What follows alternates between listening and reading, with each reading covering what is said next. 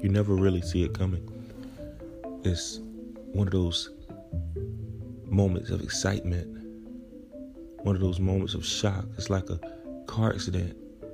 It comes out of nowhere and it just hits you. We we let our emotions sink in and they take control.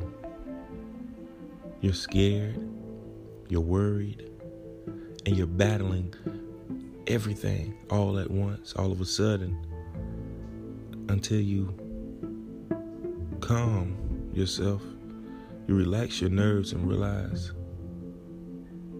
that falling in love is a part of life. This is my story.